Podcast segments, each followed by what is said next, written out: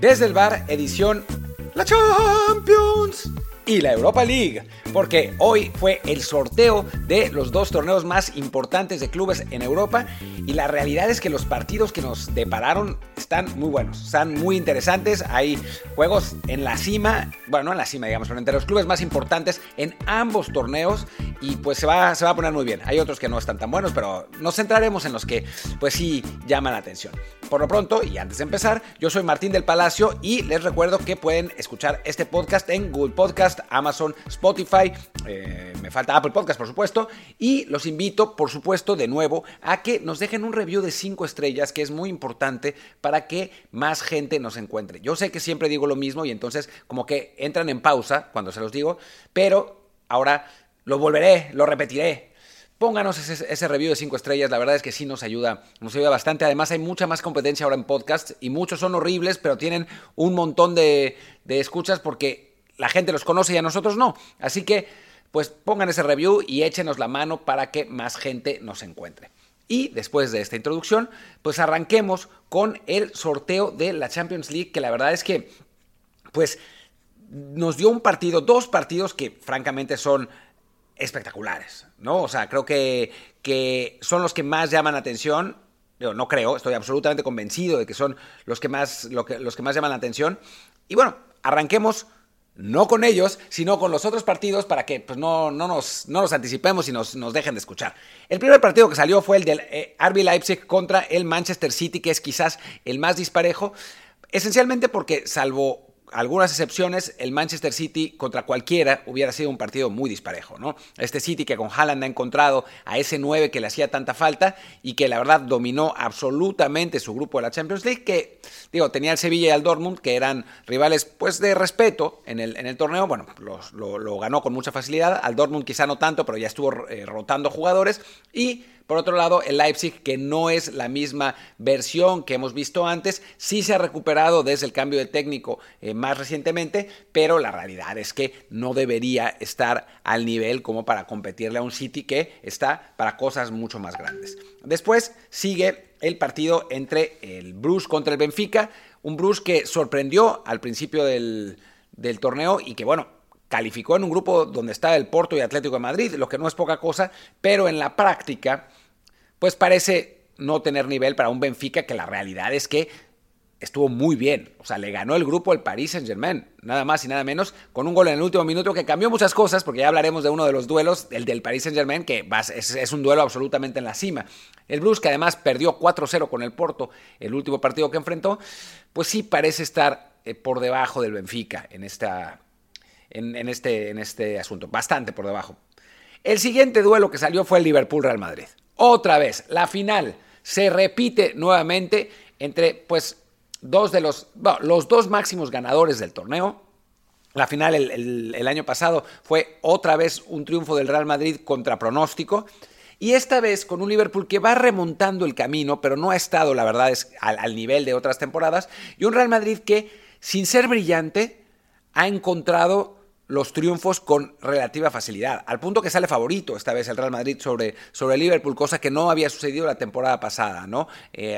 al Liverpool le ha costado, la verdad, em, sustituir a Sadio Mané, mientras que el Real Madrid ha encontrado en Valverde el pistón en la media cancha que le, que le ha ayudado a, a pues generar ese recambio generacional, ¿no? Sin hablar de, sin, sin, obviar, digamos, a Vinicius, que cada vez mejora más, cada vez se vuelve más insoportable eh, por sus clavados, al estilo Neymar, pero cada vez mejora más como futbolista. Y, la realidad es que en este momento el, Madrid es favorito sobre el Liverpool. Y, ni siquiera el, el aficionado culé más recalcitrante podría decir lo contrario. Así que, pues por el momento, vamos a, a ver a un Real Madrid que obviamente es una una serie complicadísima, ¿no? Eh, puede ganar el Liverpool sin problemas, pero, pero el Madrid, por mística y quizás hasta por plantel, tendría que salir ligeramente como favorito. Además, es el último representante que queda de la Liga Española, por increíble que parezca. Un, fracaso monumental de los equipos españoles en esta, en esta temporada. Pero bueno, y el siguiente es quizás la serie más pareja la del Milan contra el Tottenham Hotspur. El, Milan que, la verdad, después de un inicio más o menos dubitativo, después se recuperó y ahora ha bajado un poco, pero en la Serie A todavía sigue peleando por el título, está segundo detrás del Napoli, y un Tottenham que tiene el talento tiene el técnico, pero a veces parece jugar demasiado amarrado, demasiado tirado atrás, eh, buscando contragolpes, siendo muy vertical, pero quizás cediendo demasiado el balón.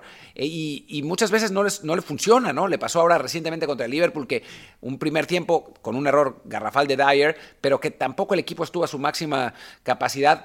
Iba perdiendo 2-0, después se recuperó y dominó a Liverpool, pero terminó perdiendo 2-1 el partido. Y como que se siente que este Tottenham podría dar más ¿no? Le costó trabajo avanzar también en un grupo que pues estaba al alcance con el Eintracht Frankfurt, con el Marsella y con el, con el Sporting de Lisboa. Es favorito el Tottenham muy ligeramente, pero yo creo que es una, serie que está 51-49 o 50-50, ¿no? Es, es, la serie más pareja. Después viene el Napoli, que es el líder de la Serie A, jugando muy bien. En la Champions le ganó el grupo a Liverpool y creo que es favorito contra un Eintracht que se terminó colando, pero nunca sin convencer, digo, nunca convenciendo lo suficiente. Creo que el Napoli es eh, amplio favorito en esta, en esta serie. El siguiente duelo es entre el Dortmund y el Chelsea, que quizás sea más parejo de lo que parece. El, Chelsea no ha tenido una buena temporada, esa es, la realidad, muy regular, eh, no ha encontrado soluciones al ataque, ya desde hace varios años, pero esta vez está, está peor la situación. Mientras que el Dortmund de a poco se ha vuelto un, rival incómodo, ¿no? Eh, en una, Bundesliga que ha sido en general muy regular. La, realidad es que es, una Bundesliga que rarísima, que, en la que el Freiburg, Freiburg y el Union Berlin están ahí peleando el Bayern Múnich. El, Dortmund va cuarto con 25 puntos, 3, puntos atrás del, del Bayern. Em, digamos que se ha mantenido peleando. Yusufa Mukoko, el, el, joven talento, sensación, lo ha hecho bien con, sus 18 años en un equipo del, del, Dortmund que, bueno, la realidad es que puede ser complicado para el Chelsea. Creo que, que tiene posibilidades de, pasar. Después está un partido entre el Inter y el Porto, un Inter que eliminó al Barcelona y ya cuando dije en, en Twitter que me parecía que el Porto era favorito, ligeramente, eh, los aficionados del Inter se enojaron, me dijeron, pero es que eliminamos al Barcelona. Pues sí, es que el Barcelona, la realidad es que no tiene tan buena pinta. Pero es verdad que tiene un equipo con eh, Lautaro Martínez, que bueno, no es, no es poca cosa, Romelu Lukaku, que para nada es poca cosa, eh, Varela, Brozovic, eh, Gusens, eh, Handanovic, que en algún momento decían que era uno de los mejores porteros del mundo, yo nunca estuve tan de acuerdo. Es un equipo con, con calidad, este, este Inter, lo que pasa es que no ha podido jugar bien en, en Champions. Y del otro lado, tenemos un Porto que la verdad es que ha funcionado mejor que sus partes. Esa, esa es la realidad. El Porto ha, ha, jugado bastante bien. Esta temporada jugó bien ganando su grupo en Champions, un grupo donde está el Atlético de Madrid, pero eh, ganó con mucha facilidad. Había dicho que el último partido del Bruce había sido contra el Porto, no es cierto. El último partido del Porto fue contra el Atlético de Madrid, que ganó tranquilamente 2-0. Tiene buenos jugadores. Tiene a Taremi, que está en un gran momento de forma, de forma Mateus Uribe, que todos lo conocemos del, del fútbol mexicano, Stephen Eustaquio, el canadiense, que también jugó en México, pero que ha dado un salto de calidad muy importante desde que está en, el, en Porto, Sanusi, eh, varios, jugadores realmente de, muy buen nivel, los, que tiene el Porto, y que creo que en, e, con esta nueva generación de futbolistas em, portugueses también que, que llegan, tiene una buena posibilidad de eliminar al Inter de Milán. Eso va a ser una serie pareja, obviamente, pero con, con el Porto, para mí, ligeramente favorito. Y después, el partido pues del que todo el mundo está hablando, que es el del Bayern Múnich contra el Paris Saint-Germain, ¿no? El Paris Saint-Germain que en el último minuto quedó en segundo lugar de su grupo y eso pues lo puso con este sorteo del terror. Eh, ya sabemos que tienen a Messi, a Neymar y Mbappé, ya sabemos que han fracasado en su intento de conseguir la Champions League, en una final perdieron precisamente contra el Bayern em, y la realidad es que esta, esta versión de Galtier, de, de Christophe Galtier, que es el, entrenador, ha encontrado su mejor momento en Champions. digo, en la liga a veces ganan por, por feroz putiza, otras veces no tanto, pero en Champions la verdad es que se han visto bastante bien. El asunto es que por diferencia de goles quedaron fuera contra un Benfica que le metió 6-1 al Maccabi Haifa. Em, creo que Creo que el Paris Saint-Germain tiene la posibilidad con un Messi que está jugando realmente bien, aunque quién sabe cómo estará su motivación después del Mundial. Dependerá de cómo le vaya, supongo, a Argentina. Pero pero creo que el Paris Saint-Germain tiene posibilidades contra un equipo que es más homogéneo como el, como el Bayern Munich. ¿no? El, el Paris Saint-Germain tiene el talento quizás peor repartido, eh, un equipo que que a la ofensiva es poderosísimo, que tiene a un Sergio Ramos que está, pues la verdad es que se ha, recuperado, pero que en medio campo quizá no tenga ese, ese peso, ¿no? Eh, que no, no, es el equipo, o sea, Berratti que ya, o sea, que sigue jugando bien, pero ha perdido, creo, un paso. Eh, Fabián Ruiz, eh, Sarabia, Renato Sánchez que entra, que entra a veces de cambio. O sea, creo que, creo que es un equipo que, todavía adolece en medio campo, mientras que adelante, bueno, pues tiene a, tres de los cinco mejores jugadores del mundo, ¿no? Mientras que en el caso del, Bayern Múnich es, un medio campo mucho más sólido, ¿no? Con los sempiternos Kimmich y, Goretzka, Thomas Müller ahí, ahí sigue, Alfonso Davis, un Chupo Mután que está jugando realmente mucho mejor, Leroy Sané, Kingsley Coman, ya sabemos, en Abrí, eh, los, los, jugadores que, que, ya, que, que, ya conocemos, con además la adición de Sadio Mané, que bueno, le da un plus eh, por la banda en, en ataque al, Bayern, y es un equipo de, de, gran calidad, ¿no? O sea, creo que va a ser, van a ser dos partidos durísimos y buenísimos, y en los que, pues sí, realmente Aquí sí podemos hablar de un 50-50.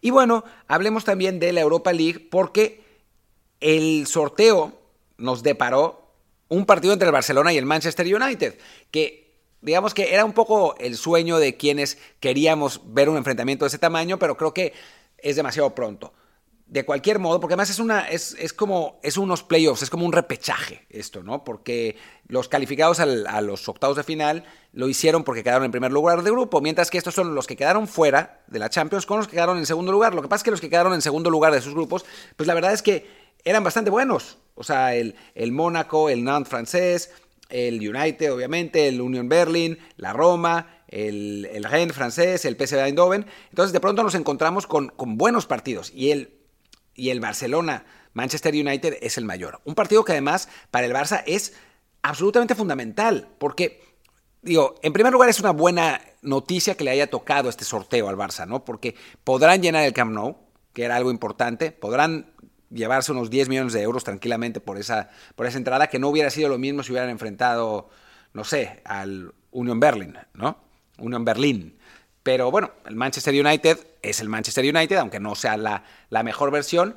Pero además, pues entraña el peligro para el Barça de que queden eliminados en esta ronda y quedar eliminados por la precaria situación económica en la que está el equipo, pues sería grave, ¿no? Porque repercutiría sin duda en el entusiasmo, en las entradas al estadio para las siguientes rondas, que ya no estarían, eh, y sí, sí sería un golpe. Así que para el Barça, pues no es un partido de vida o muerte, pero no se aleja tanto, ¿no? Mientras que el United que su situación económica es distinta, aunque tampoco, digamos que es, un poco más turbia y difusa, digo, menos turbia y menos difusa que la del Barça, pero también es turbia y difusa, el, United pues intentará poderle, ponerle camino a una temporada que la verdad es que en Inglaterra ha sido bastante decepcionante. Va a ser un gran encuentro, ojalá que Cristiano Ronaldo se quede en el United para que pueda jugar contra, contra el Barcelona en el estadio Spotify, que se llama ahora, eh, pero, bueno, pero, pero bueno, aún sin Ronaldo creo que, que va a ser em, un, partido que va a llamar mucho la atención y que nos va, nos va a divertir mucho. Los otros encuentros son la Juve contra el Nantes, francés, el Sporting de Portugal contra el Midtjylland, eh, danés, el Shakhtar, nuestro Shakhtar contra el Rennes, el Ajax contra el Union Berlin, que es un partido interesante, ¿no? Entre los dos, los dos mexicanos, Jorge Sánchez y, Edson Álvarez, que enfrentarán al equipo de moda en, Alemania, que en este momento está en segundo lugar. Quién sabe en febrero cuando se juegue, pero, eh, pero, pero va a estar interesante. Leverkusen contra Mónaco, partido de, buen nivel. Sevilla contra PSV Eindhoven, que si Tecatito está recuperado va a ser duelo entre mexicanos, ¿no? Con Eric Gutiérrez en el PSV y, el Tecatito en, Sevilla.